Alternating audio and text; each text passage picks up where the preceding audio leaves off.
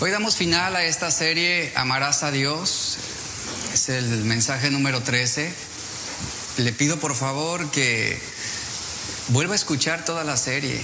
Vuelva a escucharla.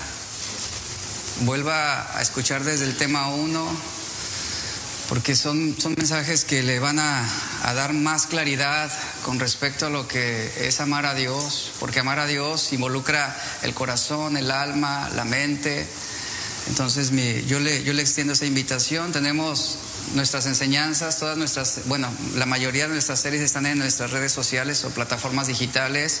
Están en YouTube, Facebook, Spotify, Apple Podcast. Entonces hay opciones que usted puede volver a escuchar estas series. Hay otra serie también que yo quiero recomendarle muchísimo, que fue una serie pasada que se tituló Fe y Orden. Usted la va a encontrar también ahí en nuestras plataformas digitales.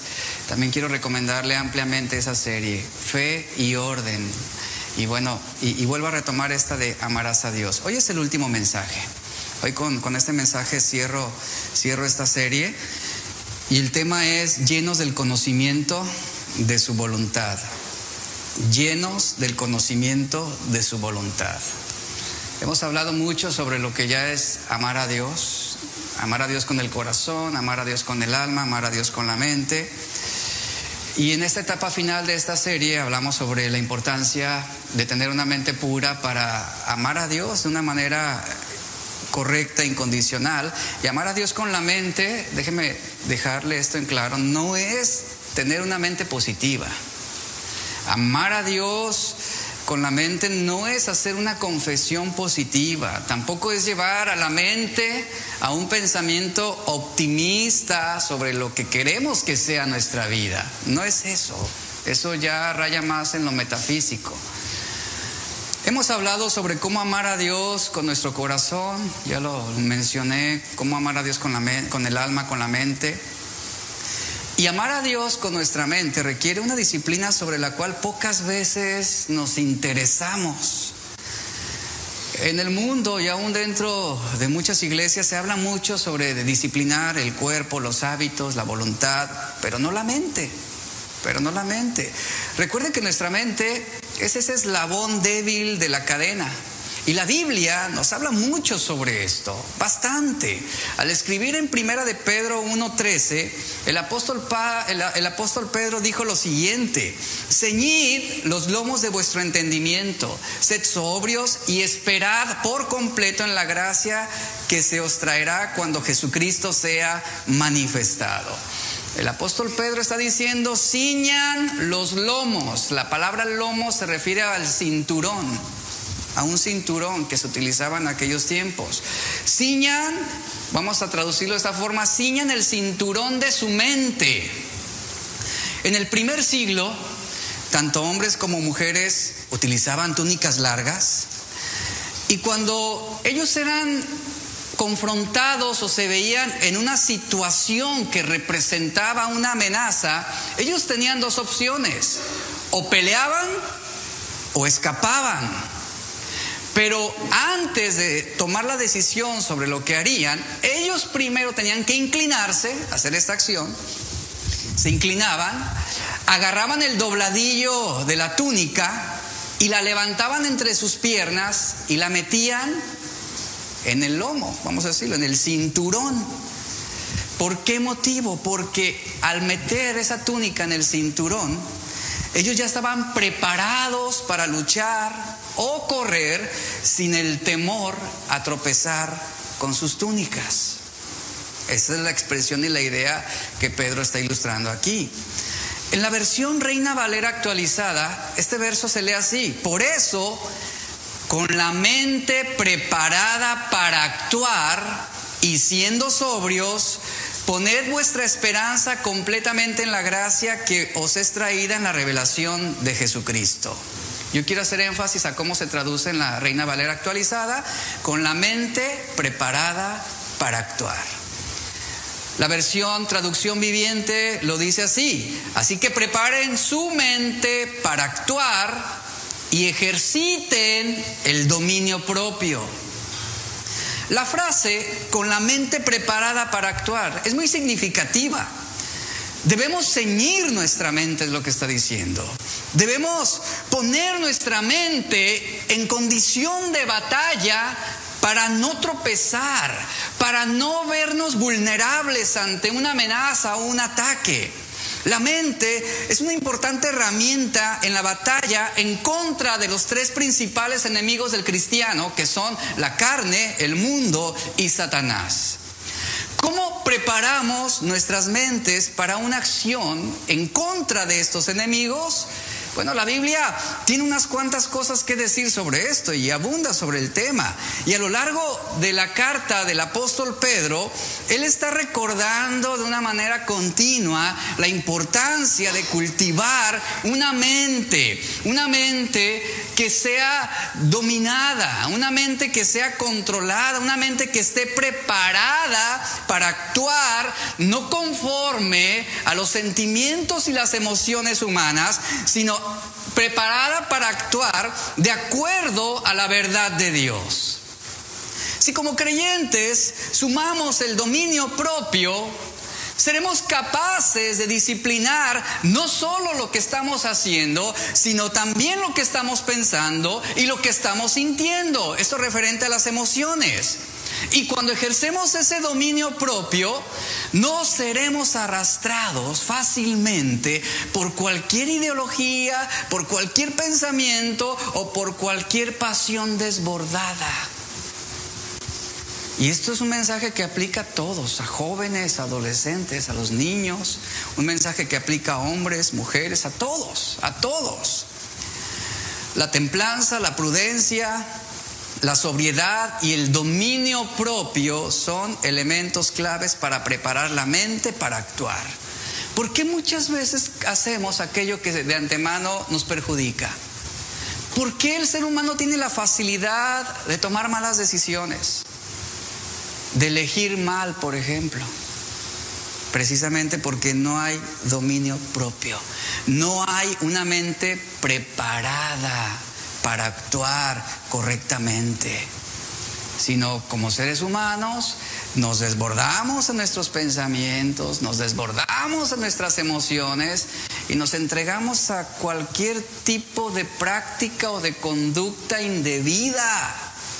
Entonces, el apóstol Pedro está aquí eh, dándonos una instrucción de, de, que debemos preparar, y yo quiero que usted note el énfasis, la mente debe prepararse para actuar.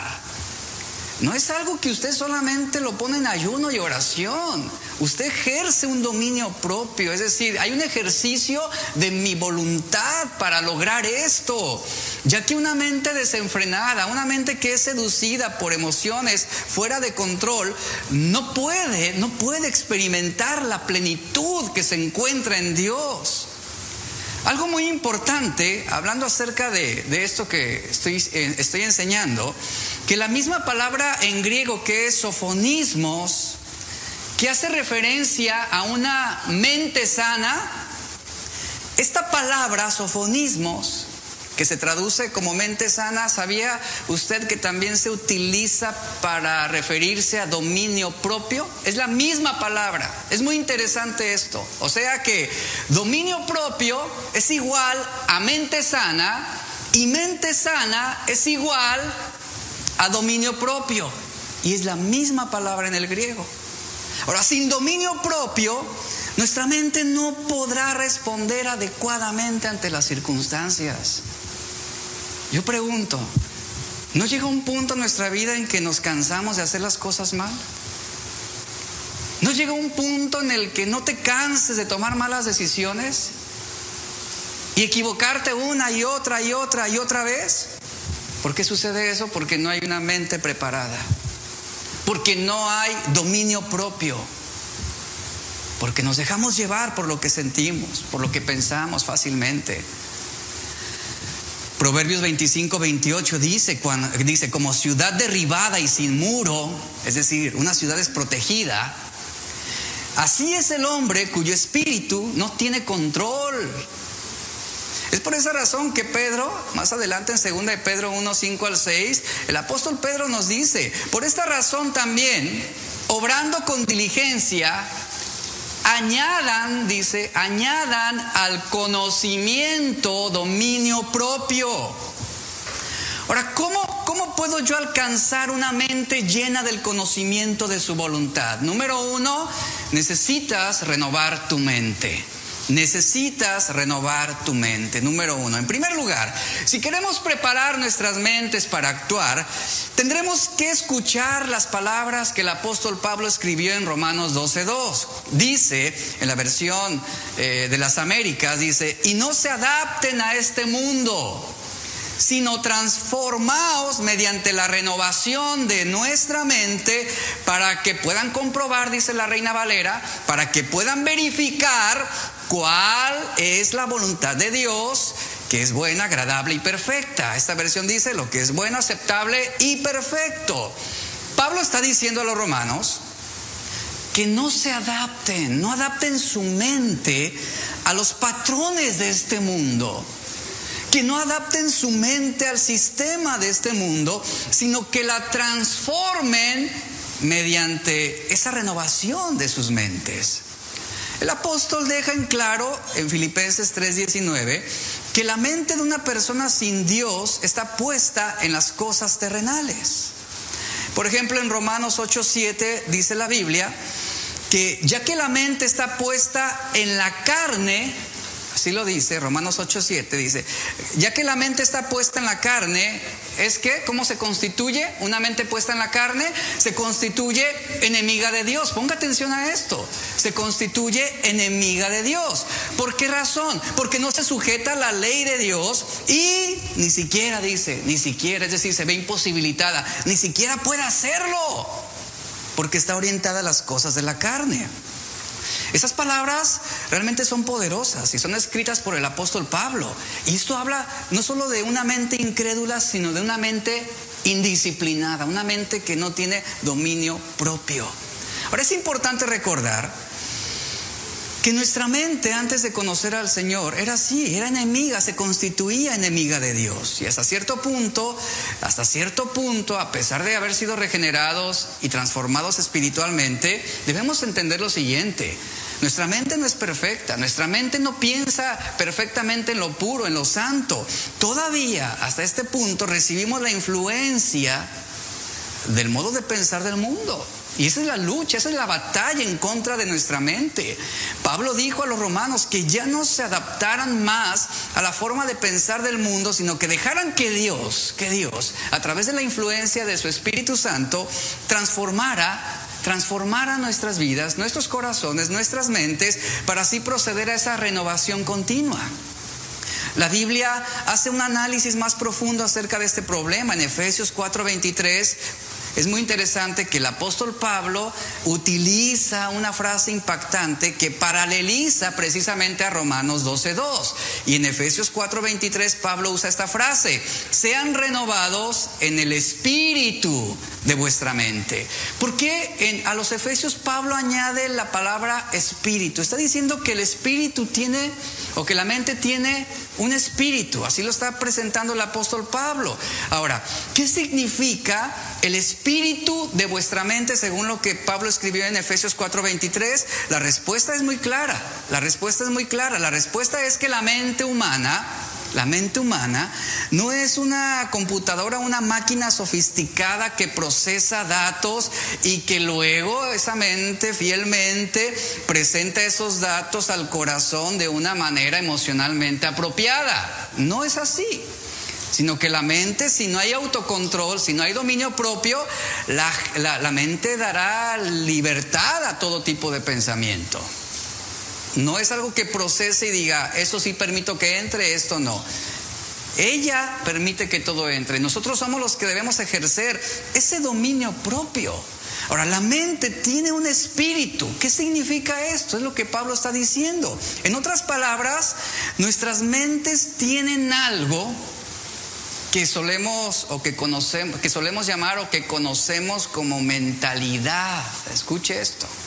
Hay una diferencia entre tener mente y adquirir una mentalidad. Es decir, esto quiere decir que no todos tenemos mente, pero por ejemplo en este lugar todos podemos tener una mentalidad diferente con respecto a algunos asuntos.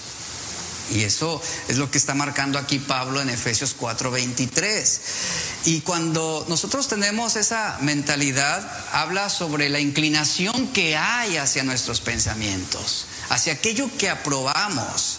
Entonces, el hecho de que tengamos todos mente, pero que formemos una mentalidad, significa que no solamente tenemos una opinión, sino que tenemos un punto de vista significa que no solo tenemos el poder de percibir y detectar, sino al tener la mente, como dice Pablo, espíritu, también significa, significa que tenemos una postura, que establecemos una conducta, una orientación, una, una actitud, una inclinación. Eso hace la mentalidad. Eso hace la mentalidad. Todos poseemos una mente, ciertamente, pero cada uno de nosotros desarrolla una mentalidad. Y es sobre esto que debemos disciplinar nuestra mente, que debemos prepararla para actuar sobre esa mentalidad que desarrollamos. Ahora, si nosotros desarrollamos esa mentalidad sobre la base de las filosofías humanistas o sobre pensamientos contrarios a la Biblia, vamos a apartarnos de Dios, vamos a pensar en discrepancia con la verdad de Dios. Por eso nuestra mentalidad debe ser desarrollada sobre la verdad de Dios, sobre la palabra de Dios. Y el conocimiento de esa verdad nos ayudará a ejercer dominio propio sobre aquellas cosas que representen una amenaza a nuestra integridad y nuestra pureza mental. Y todos, todos podemos desarrollar, por ejemplo, una serie de ideas, sobre eso se establece también la mentalidad, todos tenemos gustos diferentes, preferencias, convicciones, y todo eso conforma una visión general que nosotros tenemos tanto de la vida, del mundo y Dios. A eso Pablo se refiere cuando dice espíritu de nuestra mente. Y Pablo está instando, tanto en Romanos como en Efesios, a que renovemos nuestra mente, que seamos renovados en nuestra mente y que seamos renovados en el espíritu de nuestra mente. Es decir, Así como es importante la renovación de nuestra mente, es también importante desarrollar una mentalidad correcta de las cosas. ¿Qué es lo que usted piensa con respecto al matrimonio, por ejemplo? ¿Qué es lo que usted piensa con respecto a la infidelidad? ¿Qué es lo que piensa del, orgullo? ¿Qué es lo que usted, qué mentalidad usted tiene con respecto a la venganza? Habrá alguno que diga, es permitida porque el que me la hace, me la paga, ¿se da cuenta? Es una mentalidad inclinada hacia ese punto. Entonces nuestra mente inevitablemente debe someterse a un proceso de renovación. Los pensamientos nos gobiernan durante todo el día. Ahora, sin, usted decidirlo, escuche lo siguiente. Usted dedica mucho tiempo a pensar. ¿Y sabe algo? Como cristianos, dedicamos más tiempo a pensar que a orar. Esa es la verdad. Pensar no es orar. Pensar no es estar orando. Y, y, dedicamos mucho tiempo a pensar, incluso más que orar. Ahora, la mayoría, la mayoría, y aquí viene un punto alarmante, la mayoría de nuestras decisiones las hacemos por lo que pensamos y no por lo que estamos orando. Y aquí hay que tener cuidado y aprender a qué? A disciplinar nuestra mente correctamente. Porque constantemente tomamos decisiones y si no sabemos pensar conforme a la voluntad de Dios, nos vamos a equivocar, vamos a actuar incorrectamente. Hace muchos años, cuando aprendí computación, no hace mucho pues, a mí me enseñaron dos sistemas operativos en ese tiempo, que era el reciente Windows, y suena feo, ¿verdad? Pero sí era el reciente Windows, era como que la cosa, la cosa nueva. Y, fui, yo creo que todavía de, de, esos pocos que les tocó aprender el sistema operativo MC2. ¿Alguno me entiende? ¿Qué sucedía con el MS2? Que si por equivocación se tecleaban dos comandos contrarios, la máquina se bloqueaba. la máquina se trababa y era necesario reiniciar todo. Así es la mente. Es lo que Pablo está diciendo. Cuando dos pensamientos contrarios quieren converger, nuestra mente se va a trabar. Y Pablo está diciendo, es necesario reiniciar la mente, es necesario renovarla. ¿Conforme que A la verdad de Dios. Y el problema de nuestras mentes no reside en que no poseamos un, un conocimiento infinito. El problema de nuestras mentes no reside en que no tengamos toda la información que quisiéramos tener. El problema es que nuestras mentes tienen un espíritu, es decir, una mentalidad, una inclinación. Y esa inclinación o esa mentalidad por naturaleza tiende a ser hostil a la voluntad de Dios. El ministerio de renovación de la mente pertenece a quién? Al Espíritu Santo, así lo enseña la Biblia. Él es quien nos va a guiar a la verdad. Él es quien va a convencernos de pecado. Y en la medida en que nos rendimos a Él, en la medida en que somos sumisos a su voluntad, Él va a cambiar, Él va, a ayudarnos, Él va a influir en nosotros para que cambie nuestro modo de pensar, pero también nos va a convencer de nuestros pensamientos indebidos y nos va a guiar en los caminos de Dios hacia una mentalidad correcta sobre todas las cosas. Por eso es importante que entendamos que, es, que debemos rendirnos a Dios. Debemos rendirnos a Él, debemos rendir nuestras mentes para que puedan ser transformadas. Cuando lo hagamos, entonces vamos a comenzar a ver las cosas como Dios las ve. Y el pecado que disfrutábamos, el pecado que nos complacía, terminará siendo repulsivo para una mente renovada. Y lo va a repeler y lo va a rechazar. Pero esto, como dice, como dice el apóstol Pablo, necesitamos ejercer el dominio propio para tener una mente preparada que actúe con integridad, que actúe a favor de la verdad. En Colosenses 3:10 eh, precisamente nos habla de esto el apóstol Pablo, que debemos ser revestidos del nuevo hombre, dice, el nuevo hombre, el cual conforme a la imagen del que lo creó, se va renovando día a día hasta el conocimiento pleno. Quiero que algo.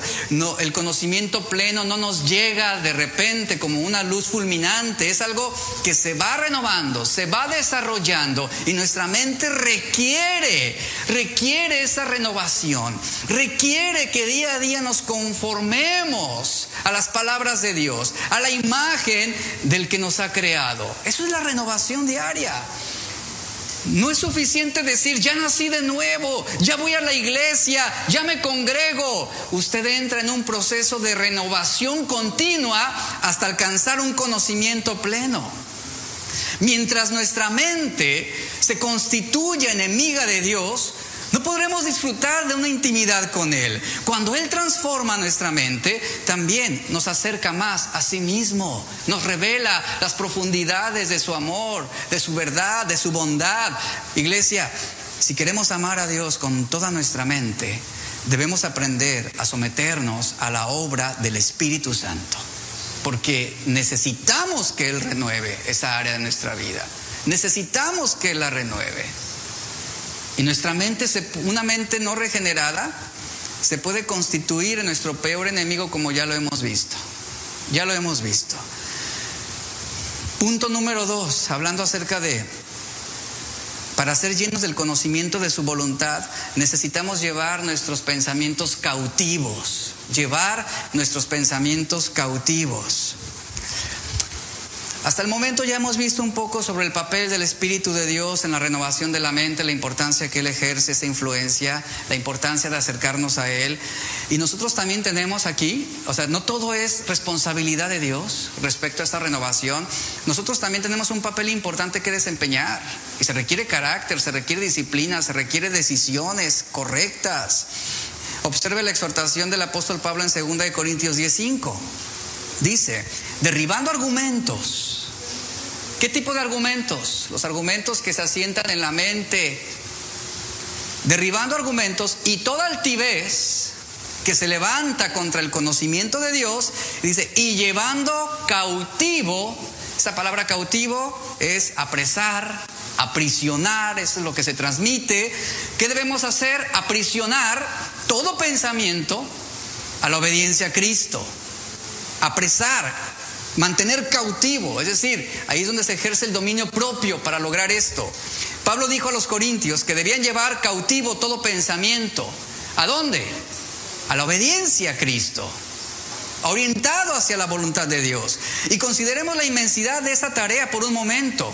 ¿Cuántos pensamientos, cuántos pensamientos pasan por su mente en el curso de un día? ¿Cuántos? Son infinitos realmente, no podríamos contarlos, no podríamos enumerarlos. ¿Ha llevado usted la contabilidad de sus pensamientos algún día? Es imposible, no, no puede, no puede. Y, y, el apóstol Pablo está diciendo que todos esos miles o cientos de pensamientos en un día deben ser llevados cautivos a la obediencia a Cristo. Ahora, cada pensamiento que toma más fuerza en nuestra mente o que tiene la intención de querer controlar una actitud o de querer influir sobre una conducta o una decisión, cada uno de esos pensamientos peligrosos que representan una amenaza, usted debe llevarlo cautivo. Es decir, usted debe someterlo a la voluntad de Dios. Eso significa que cuando tenga pensamientos que no son de Dios, y, bueno, yo creo que no, no quiero detenerme aquí, pero de antemano todos sabemos cuáles son los pensamientos que no son de Dios. ¿verdad? Todos de antemano sabemos, tenemos una noción moral de lo que es bueno y lo que es malo.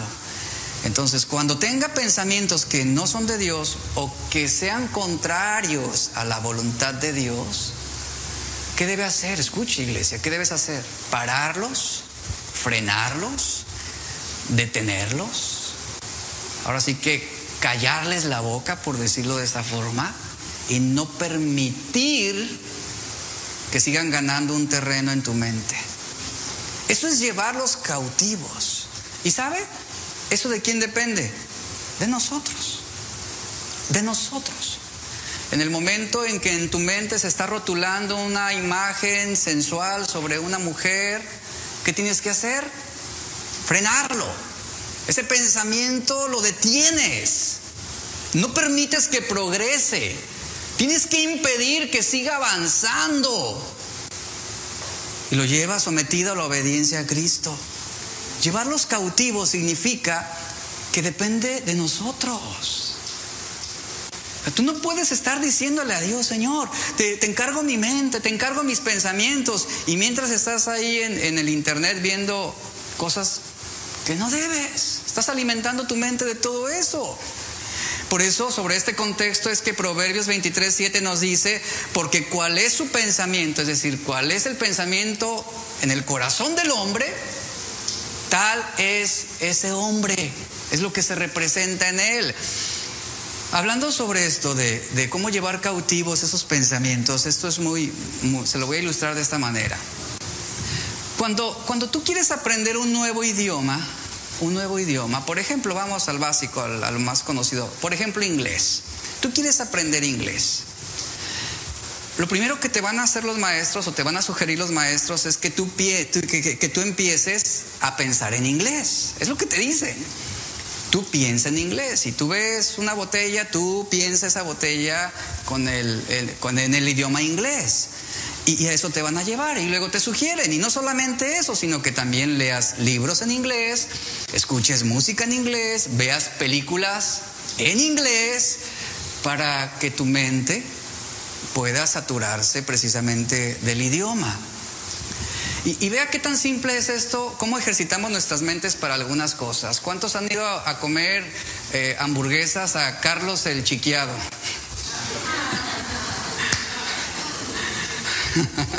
el Cars Junior, ¿no?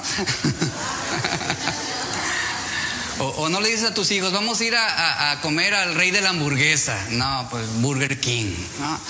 Eso es una mente ya, ahora sí que alimentada de ese idioma inglés. Y, nadie decimos esto. Pues vamos, a echarnos unas hamburguesas ahí al Carlos Chiquiado, ¿no? Al, Chiquis. No, no, no decimos eso. Eh, eh, eso es la renovación de una mente. Entonces, eh, tenemos que cambiar, tenemos que alimentar nuestra mente. Y te dice el maestro, tú tienes que pensar todas las cosas en inglés. Ahora, esto asume un gran reto. ¿Cierto? ¿Quiénes, lo, ¿Quiénes han pasado en este proceso? Porque cuando tú comienzas a querer pensar todo en inglés, todo lo piensas en español, todo. Es inevitable. Todo lo piensas en español. Pero si tú quieres progresar, ¿qué tienes que hacer? Detener esos pensamientos en español. Es lo que tienes que hacer.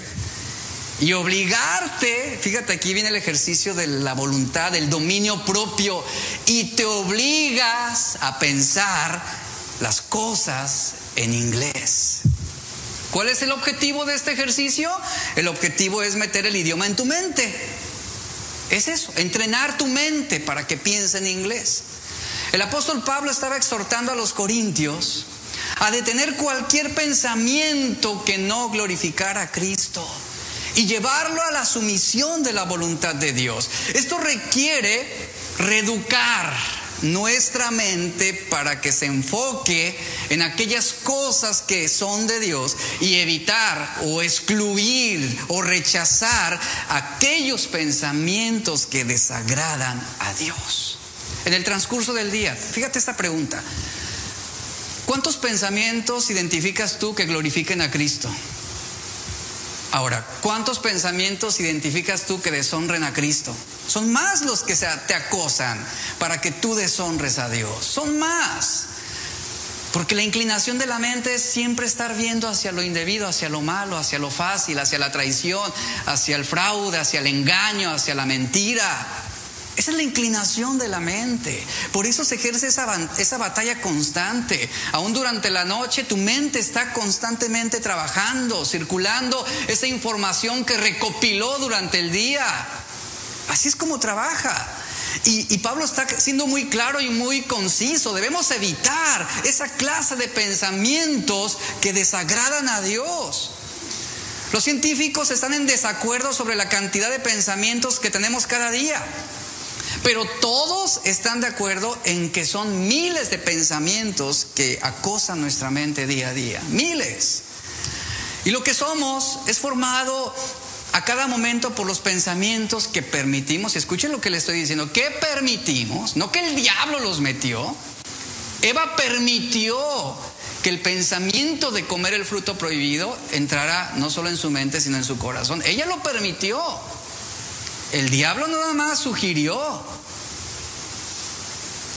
Entonces, es importante que, podamos entender esto, pensamientos que dejamos entrar en nuestra mente y en nuestro corazón. Y no podemos responsabilizar a Dios de lo que pensamos. Pero aquí viene esta pregunta, ¿cómo podemos controlar los miles de pensamientos que entran en nuestra mente cada día? ¿Qué hacemos con aquellos pensamientos que no son agradables a Dios? Tan fácil como esto. Cuando te encuentres en una situación que te está invitando a quejarte, tú necesitas parar esos pensamientos. ¿Qué es lo contrario de la queja? La gratitud. Y llena tu, llena tu mente de gratitud. Agradece. La Biblia nos dice que demos gracias a Dios. ¿Por qué? Por todas las cosas. Y detienes ese pensamiento inmediatamente. Cuando te encuentres pensando mal de alguien, comiences a pensar mal de alguien, ¿qué tienes que hacer? Lo mismo, detén ese pensamiento. Y ve las cosas buenas que hay en esa persona a la cual te sientes tentado a criticar y a juzgar. Y así es como comienzas a invadir tu, tu mente, tus pensamientos con cosas buenas, cosas que agradan a Dios. ¿Verdad? Si en algún momento alguien te cae gordo, ¿qué haces? Pues llenas tu mente de pensamientos buenos sobre esa persona. Así funciona esto, es muy simple. Pero ¿qué requiere? Dominio propio, requiere disciplina. Y algunas veces es lo que no queremos, esforzarnos. Y esto es como lo siguiente. Vamos a pensar rápidamente un ejercicio aquí rápido. Piensa en una situación en la que alguien te ofendió. Mira, algunos ya se les hicieron los... Hasta el Señor, ay, ¿para qué me lo recordaste? Piensa en esa persona que te lastimó y que te traicionó y que te robó. Saquen la furia, ¿verdad? Piensa en alguien que te ha ofendido. Inmediatamente sabes qué va a surgir. Inmediatamente va a surgir pensamientos negativos y de queja. Inmediatamente. O sea, no es algo que filtras. ¡Pum! Brotan. Y esos pensamientos, hasta este punto, fíjate, hasta este punto, o muchos de esos pensamientos hasta este punto, solamente están tentando tu mente. ¿A qué me refiero con esto? Que aún tú no has llegado a un punto a lo mejor de odio, de amargura o resentimiento. Simplemente es un pensamiento que está circulando ahí en tu mente, está tentando tu mente. Ahí en ese proceso tú tienes la oportunidad de hacer algo al respecto antes de que entre a tu corazón y que ese pensamiento se convierta ya en una parte de ti que comience a influir en tus emociones, en tus sentimientos y en tus decisiones.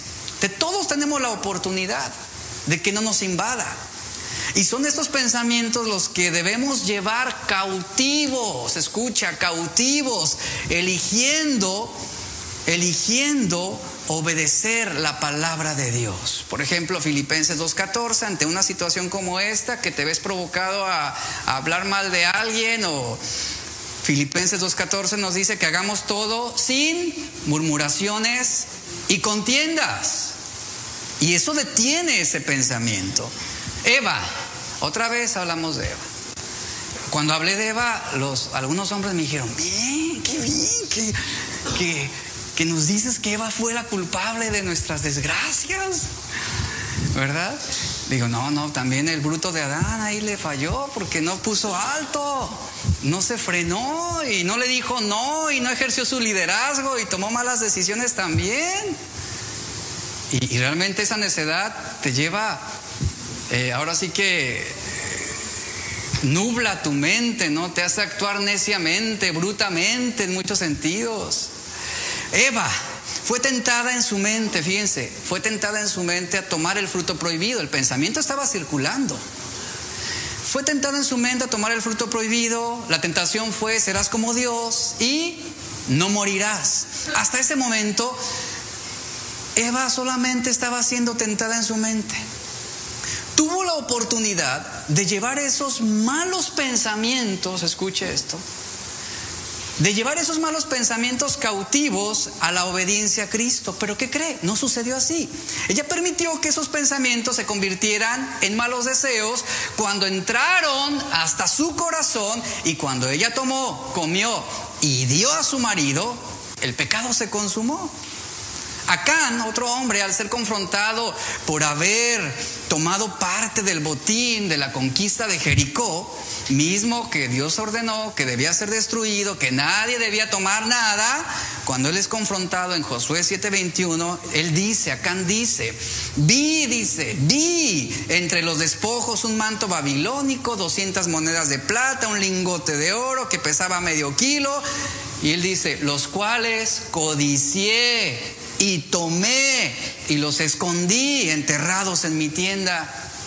Al igual que Eva, también Acán fue tentado en su mente. Él vio, dice.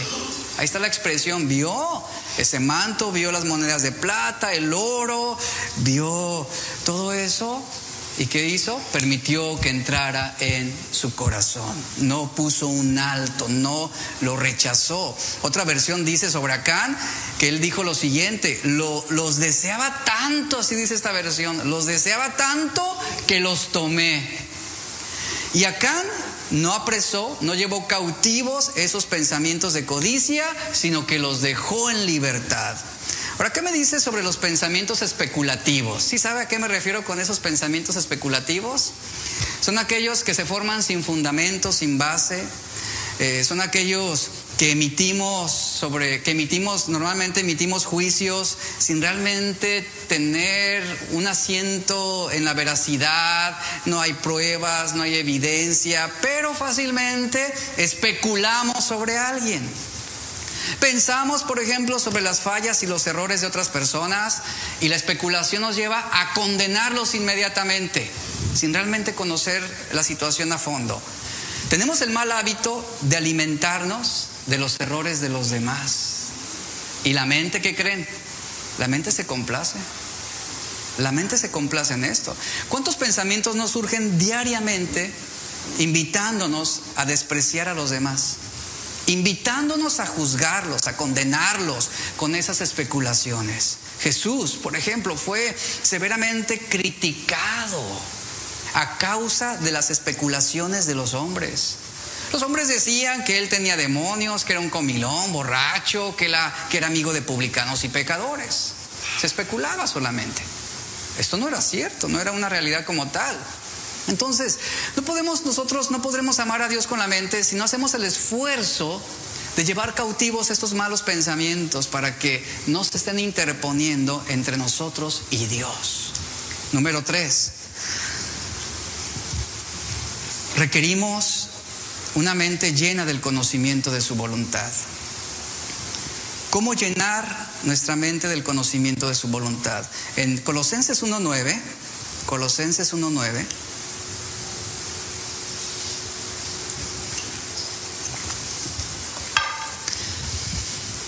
aquí vemos algo bien interesante. Dice, por lo cual también nosotros, ¿lo tienen? ¿O lo puede leer en la, en la imagen? Por lo cual también nosotros, desde el día que lo oímos, y yo quiero que note lo que dice ahí, no cesamos de orar por vosotros. Y luego dice, y de pedir, ¿qué pedía? Que sean llenos, dice, que sean llenos del conocimiento de su voluntad en toda sabiduría e inteligencia espiritual. La oración de Pablo por los creyentes en Colosas es una oración orientada precisamente a esto que estamos hablando hoy. Pablo deseaba que los colosenses realmente pudieran amar a Dios con toda su mente, con todo su entendimiento. Y él está diciendo, él como apóstol, él como ministro, él como pastor espiritual, por decirlo así, él oraba por esta iglesia, oraba por esos creyentes. Y dice, y no, no me canso de orar por ustedes, no, no dejo de orar por ustedes y, de estar pidiendo continuamente a Dios que, que, sean llenos de ese conocimiento de su voluntad en toda sabiduría y, y inteligencia espiritual. Precisamente el punto aquí dice, ser llenos del conocimiento. ¿Dónde reside el conocimiento? En la mente. Que sus mentes sean llenas de ese conocimiento de la voluntad de Dios para que puedan adquirir sabiduría y e inteligencia espiritual. Pablo pedía una cosa y él oraba fervientemente. Oraba para que las mentes de los cristianos en Colosas se llenaran. Se llenaran con el conocimiento de la voluntad de Dios. El autor de Hebreos en el capítulo 13, versículo 18, dice lo siguiente, orad por nosotros. Note lo que dice ahí al principio, orad por nosotros, porque confiamos en que tenemos una buena conciencia en todas las cosas. Dice, queriendo vivir honestamente, pero viene ahí un punto y luego dice, pero os ruego más bien que hagáis esto, ¿qué? Oren por nosotros. No dejen de orar por nosotros. ¿Qué es lo que predomina en la indicación de, o en el deseo de Pablo a los colosenses? ¿Qué es lo que predomina? su deseo es que sean llenos del conocimiento de la voluntad de Dios. Pero él dice, no ceso de orar por ustedes. Y yo le pido a Dios que venga esa llenura en sus mentes. Aquí lo que está predominando, si usted lo puede ver, es el tema de orar unos por otros. De orar unos por otros. En Primera de Crónicas 29, verso 18 al 19, también el verso lo puede leer conmigo en la pantalla. David dice lo siguiente, oh Jehová, Dios de Abraham, Isaac y de Israel, nuestros padres, dice, preserva esto para siempre, formando el pensamiento, remarco esa frase, dice, formando el pensamiento del corazón de tu pueblo y predispón su corazón hacia ti. Asimismo, da a mi hijo Salomón un corazón íntegro para que guarde tus mandamientos, tus testimonios y tus leyes, a fin de que hagan todas las cosas y edifique el templo para el cual yo he hecho preparativos. ¿Nota cuál era la preocupación de David aquí? Señor, forma un pensamiento forma, ve formando el pensamiento del corazón de tu pueblo, que, que su corazón esté predispuesto a tu voluntad, es lo que está diciendo. David oró por su hijo y como usted sabe, su hijo, ¿qué sucedió? Tomó malas decisiones. Su hijo en una parte de su vida fue el cumplimiento de esta oración, pero por otra parte, debido a que sus pensamientos, refiriéndome a Salomón, ¿qué pasó con los pensamientos de Salomón? ¿Hacia dónde se inclinaron? Hacia la idolatría, se inclinaron hacia, convenios comerciales que implicaba casarse con otras mujeres. Y los pensamientos de Salomón se desviaron, fueron contrarios al corazón de Dios y en ese sentido Salomón fracasó porque no llevó cautivos muchos de esos pensamientos que lo acosaron. Pero vemos a David como su padre, él oraba por su hijo para que fuera lleno del conocimiento de su voluntad. En la Biblia vemos, por ejemplo, que vos oró por Ruth. Encontramos también a Daniel orando por Israel, Ezequiel orando por Israel, el profeta Isaías oró por el pueblo de Dios, David oraba por Israel y los justos en la tierra y también por su hijo Salomón, como leímos. Elí, el sacerdote Elí, ¿por quién oró? Por Ana, por Ezequiel, por Esdras. Ezequiel, perdón, Ezequiel y Esdras, ellos oraron por el pueblo de Dios. Ezequías, él oró por Judá. Job, ¿por quién oró? Por sus amigos. Recuerda que sus amigos lo tundían con críticas y lo estaban acusando y sentenciando de que él había hecho algo malo. ¿Y qué hizo Job? Oró por sus amigos. Moisés oró por Aarón y Miriam. ¿Cuándo? Cuando los se sublevaron contra su autoridad. Nemías oró por Judá. Salomón oró por Israel. Jesús oró por Pedro y por los otros discípulos. Y también Jesús oró por aquellos que lo, que lo mataron. En la cruz que dijo Jesús, Padre, perdónalos. Ignoran tu voluntad. Esa es la expresión. No saben lo que hacen. Están ignorando tu voluntad. Qué tremendo, ¿verdad? Y ahí está Jesús orando también. Pablo oró por los cristianos. Filemón oró por Pablo. Epafras oró por los colosenses. Los cristianos en Jerusalén oraban por Pedro, quien estaba en la cárcel. Y así, así vemos cómo en la Biblia muchos hombres en la Biblia estaban orando por otros. ¿Para qué? Para que fueran llenos de ese conocimiento de la voluntad de Dios, ya sea en la cárcel, ya sea en tribulación, ya sea en una situación de pecado, de engaño, de seducción.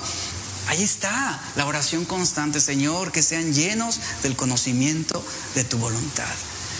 Y a través de todo el Antiguo Testamento y todo el Nuevo Testamento vemos el patrón de líderes, de líderes que eran piadosos y que oraban, oraban por aquellos que estaban siendo amenazados o aquellos que estaban siendo más frágiles para que fueran llenos de ese conocimiento de la voluntad de Dios, lo cual les permitiría tomar decisiones correctas. Y vemos aquí que la oración es vital, es vital también en ese perfeccionamiento de los santos para llevar a los cristianos, para que sean redarguidos. ¿En qué sentido? Sean redarguidos y realmente nazca en ellos tanto el querer como el hacer, el ser llenos del conocimiento de la voluntad de Dios. Luego dice, en toda sabiduría e inteligencia espiritual. Como, como parte de esta congregación y lo que contribuimos a través de cada enseñanza, el esfuerzo que hacemos los que predicamos, de, de poder ministrarlos a ustedes y presentarles la verdad de Dios, nuestra oración por cada uno de ustedes, por sus familias, por sus matrimonios, por sus hijos, de verdad, rogamos a Dios que cada uno de ustedes sea lleno de ese pleno conocimiento de la voluntad de Dios. Y que sea Dios también quien les conceda sabiduría. Santiago dice, si alguno carece de sabiduría, pídala a Dios. Y oramos para que Dios les conceda sabiduría y les conceda inteligencia espiritual. Inteligencia no es más que una comprensión sobre lo que a Dios le agrada sobre lo que es la voluntad de Dios. En esta iglesia oramos porque cada uno de ustedes junto con sus familias vivan en conformidad a esa voluntad divina. Oramos porque sus pensamientos estén dominados por la conciencia de Dios y la conciencia de cómo Dios quiere que ustedes vivan. Esa es nuestra oración. Como vimos, el deseo del apóstol Pablo es muy claro. Él observaba que la iglesia era deficiente. Él sabía que esa deficiencia espiritual sería una fuente de errores constantes, de inestabilidades, de frustraciones, de malas decisiones. Y Pablo está orando. Y así como Pablo, también nosotros oramos por ustedes. Y ustedes también oren por nosotros. Que como familia podamos ser llenos de ese conocimiento de su voluntad. Y Pablo algo importante aquí, algo importante aquí él, eh, Pablo él está orando, pero también está pidiendo. Y Pablo dice, hay una cosa por la que lloro por ustedes, hay una cosa, y, y esa cosa es que sean llenos del conocimiento de su voluntad. No solamente que puedan no solamente que la puedan conocer, sino que pueda llenarlos a ustedes, que pueda controlarlos. Ese era el objeto de la oración del apóstol Pablo. Ahora yo quiero hacer énfasis en lo siguiente. Pablo utiliza la palabra llenos del conocimiento. Llenos del conocimiento. Esta palabra llenos, Pablo está diciendo, quiero que sean llenos. Déjeme decirle algo. Usted puede conocer algo y no estar lleno de conocimiento sobre eso que conoce. No estar lleno de ese de conocimiento. Hay bastantes personas en el mundo que conocen, por ejemplo, las historias de la Biblia, que conocen los milagros de Dios en la Biblia, pero Dios no domina sus vidas. Y te pueden contar la historia de David y Goliat, y te pueden hablar sobre la crucifixión de Jesús, pero el Evangelio no está dominando sus vidas. No están siendo controlados por esa palabra, porque el Evangelio es poder de Dios para salvación. No están controlados por esa verdad. Y, aquí el apóstol Pablo utiliza la palabra llenos, que es la palabra griega plerón, así se lee y se escribe, plerón. Y, y esta palabra esta palabra griega simplemente significa llenar algo, así escuche esto, es llenar algo hasta su máximo nivel, eso es, llenar algo hasta su máximo nivel. Lo que significa esta palabra lleno es una palabra que significa la ausencia de cualquier otra cosa. Si esta botella estuviera llena, y, yo quisiera añadirle otro líquido, por ejemplo, el contenido, al estar totalmente llena hasta su máximo nivel, ¿qué va a suceder?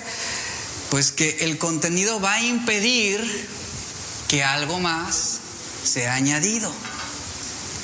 Y lo que va a suceder es que lo lleno, lo lleno impide que algo más entre o que algo más pueda ser añadido. Y no puede ser contenido sin que haya un derramamiento. Es decir, que si esta botella estuviera llena, aquí se usa esta, ilustración, es decir, está totalmente controlada o dominada por esta agua. Es lo que está diciendo Pablo. Esa es, la, es lo que significa esta palabra lleno que usa Pablo. Y es una palabra que significa algo totalmente completo, algo totalmente en su máximo nivel. ¿Cuál es la aplicación aquí? Que cuando somos llenos del conocimiento de Dios, vamos a ser dominados totalmente. Es así como vamos a preparar nuestra mente para actuar. Seremos dominados totalmente, seremos controlados totalmente con la influencia de la verdad de Dios. Y cuando venga un pensamiento que sea contrario a la voluntad de Dios, ¿qué va a suceder? No puede ser añadido, se va a derramar.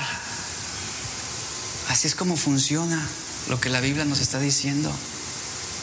¿Por qué muchos cristianos están llenos de pensamientos contrarios a la voluntad de Dios? Porque sus mentes no están llenas del conocimiento de Dios. Y les meten filosofías humanistas, sexo extramarital, homosexualidad y esto, mentiras, engaño, orgullo, y comienzan a llenar sus mentes de toda esa basura. ¿Por qué? Porque está vacía. Y Pablo está diciendo, Esa es mi oración por ustedes. Que sean llenos del conocimiento de Dios. Cuando sean llenos en su máximo nivel, serán dominados. Y todo aquello que sea contrario a la voluntad de Dios no podrá ser añadido a esa mente. No podrá. Será eliminado. Será eliminado. Será rechazado. ¿Y qué es nuestro deseo? Amar a Dios con toda nuestra mente. Amar a Dios hasta que estemos llenos. Así ese es el deseo. Amamos a Dios y deseamos estar llenos de su voluntad en nuestras mentes. Por, por eso amar a Dios con la mente es estar totalmente dominados por ese conocimiento de su voluntad, iglesia, que llena todo nuestro ser, que llena nuestro corazón, nuestra alma y nuestra mente. Es así como podemos amar a Dios por encima de todas las cosas. ¿Cuál puede ser la tristeza más grande que un pastor enfrenta en su ministerio? ¿Sabe? ¿Sabe cuál es? ¿Cuál puede ser la tristeza más grande? Que la gente se conduzca o que la gente viva contrario a la voluntad de Dios. ¿Y por qué lo hacen? Porque no están llenos del conocimiento espiritual que les brinda esa sabiduría y esa comprensión espiritual que los oriente a vivir en su voluntad. Por eso estamos aquí, iglesia, todos aprendiendo. Amar a Dios con la mente es conocer su voluntad. Jesús hizo de esto el centro de su vida. Por ejemplo, vemos en, Jesús este ejemplo. Él dijo, vine a hacer la voluntad de mi Padre. En el huerto él decía, no se haga mi voluntad, sino la tuya. Él le dijo a sus discípulos que su comida era, ¿qué? Hacer la voluntad del que lo envió. Él oró y enseñó a los discípulos a orar. ¿Cómo los enseñó a orar? Hágase tú voluntad. El apóstol Juan escribió y dijo, el que hace la voluntad de Dios permanecerá para siempre. Es decir, ese es el pensamiento que dominaba la mente de Jesús. Ese es el pensamiento que debe dominar nuestras mentes, el hacer la voluntad de Dios. Eso es ser llenos del conocimiento de su voluntad. El salmista declaró, Salmo 48, hacer tu voluntad, Dios mío, me agrada, escuche esto, me agrada. ¿Por qué le agradaba? ¿Hacer la voluntad de Dios es tedioso, es aburrido, es enfadoso? Para quien no ha sido lleno del conocimiento de su voluntad, no lo será nunca. No lo será nunca. Y el salmista está diciendo, hacer tu voluntad, Dios mío, me agrada. Tu ley la llevo dentro de mi mente. Ahí está. La voluntad de Dios cuando llegamos a ese punto, la voluntad de Dios ahora domina todo. Por eso es absolutamente crucial que un cristiano conozca la voluntad de Dios y que sea lleno de ese conocimiento de su voluntad. ¿Por qué? Porque ese conocimiento del que estoy hablando está directamente relacionado con la obediencia a Dios que comienza con la mente. Con la mente. Si usted controla sus pensamientos, no le va a ser difícil tomar buenas decisiones. Así de sencillo. En Filipenses 4:8 el apóstol Pablo exhortó a los filipenses a disciplinar sus mentes para pensar en correspondencia con la voluntad de Dios. Y él dijo, por lo demás, hermanos, todo lo que es verdadero, todo lo honesto, todo lo justo, todo lo puro, todo lo amable, todo lo que es de buen nombre, si hay virtud alguna, si algo digno de alabanza, en esto piensen, en esto ocupen sus mentes. Termino con esta historia. ¿Ha leído usted El progreso del peregrino? Es un libro muy recomendable, muy, muy recomendable. Hay una película en YouTube también. En la historia del progreso del peregrino, donde Peregrino, que es un personaje, y su amigo Esperanza, así se llama, que Esperanza es también un personaje en la historia, como ustedes saben, peregrino es un cristiano que va de camino desde, desde una tierra del olvido en busca de la ciudad celestial, es decir, va en busca del cielo, de, de esa comunión con Dios. Y en ese momento, dice la historia, viajando con un amigo llamado Esperanza, ambos tropiezan en el castillo de la duda, el cual es propiedad de un personaje que se llama el gigante de la desesperación. El gigante de la desesperación encarcela a Peregrino y a su amigo en un calabozo muy oscuro donde son atormentados Y el progreso del peregrino, el libro lo narra de la siguiente manera. Dice, desde la mañana del miércoles hasta el sábado por la noche, sin un pedazo de pan o una gota de agua, ni luz o alguien que les pregunte cómo la están pasando, encontrándose lejos de amigos y conocidos. El gigante de la desesperación los golpeaba sin piedad dentro del calabozo. Luego, el gigante de la desesperación les aconsejaba y les decía, cometan suicidio, cometan suicidio, mátense. Les dice que no vale la pena continuar y que es mejor quitarse la vida. Al pensarlo, ellos comienzan a considerarlo, así dice la historia. Pero el amigo Esperanza, que era un instrumento útil para darle ánimo a Peregrino, y decidir seguir viviendo y proseguir a su meta, le, dice que, él estaba ahí animándolo, ayudándolo a que pensara correctamente. La historia dice que luego el gigante de la desesperación regresó y amenazó con quitarle la vida, describiendo a detalle la forma horrenda de cómo los quería matar y cómo lo ha hecho con otros. Así que tienen que pasar la noche con las heridas de las palizas despiadadas y las dudas y temores que se habían plantado ya en sus mentes. Así dice el libro. Pues bien, el pasaje continúa diciendo en esta historia, el sábado dice, alrededor, alrededor de la medianoche, los peregrinos comenzaron a orar. Peregrino y esperanza en el calabozo oraron. Y continuaron en oración casi hasta el amanecer. Ahora, un poco antes de salir el sol, Cristiano, un poco sorprendido, se desató en este discurso apasionado diciendo, qué tonto soy de estar en un calabozo maloliente cuando puedo caminar en libertad. Y dice Peregrino, tengo una llave en mi interior, una llave que se llama promesa, que estoy convencido que puede abrir cualquier cerradura del castillo de la duda. Entonces, Esperanza dice, qué buena noticia, sácala y pruébala. Luego descubren que la llave de la promesa puede abrir cualquier cerradura en el castillo de la duda. Dice la historia que entonces escapan del castillo, han escapado del gigante de la desesperación y el pasaje termina diciendo lo siguiente, y luego fueron y llegaron al camino del rey otra vez y estuvieron seguros. Esta historia habla de la prisión que puede haber en nuestras mentes, al punto que podemos llegar de considerar tomar malas decisiones en nuestra vida por ese acoso.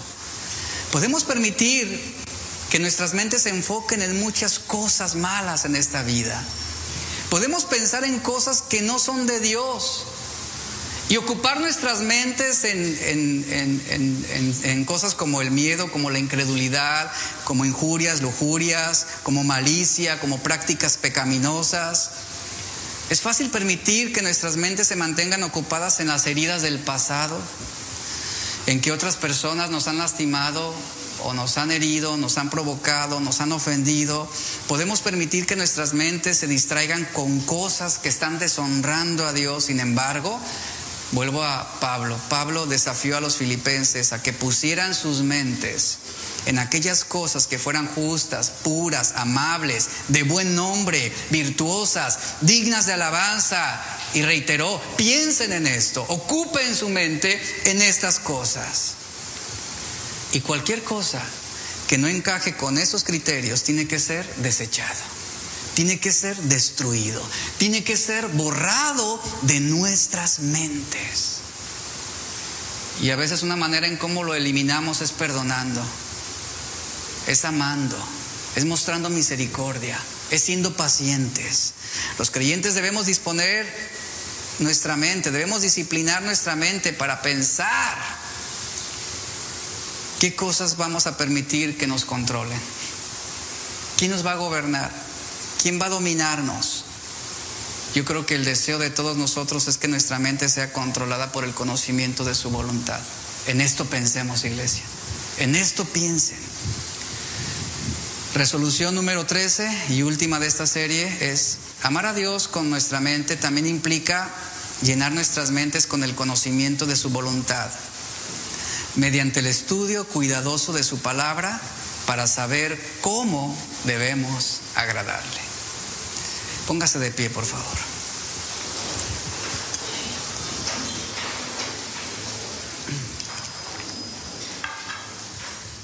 Estírese un poquito y vamos a terminar este tiempo adorando a Dios.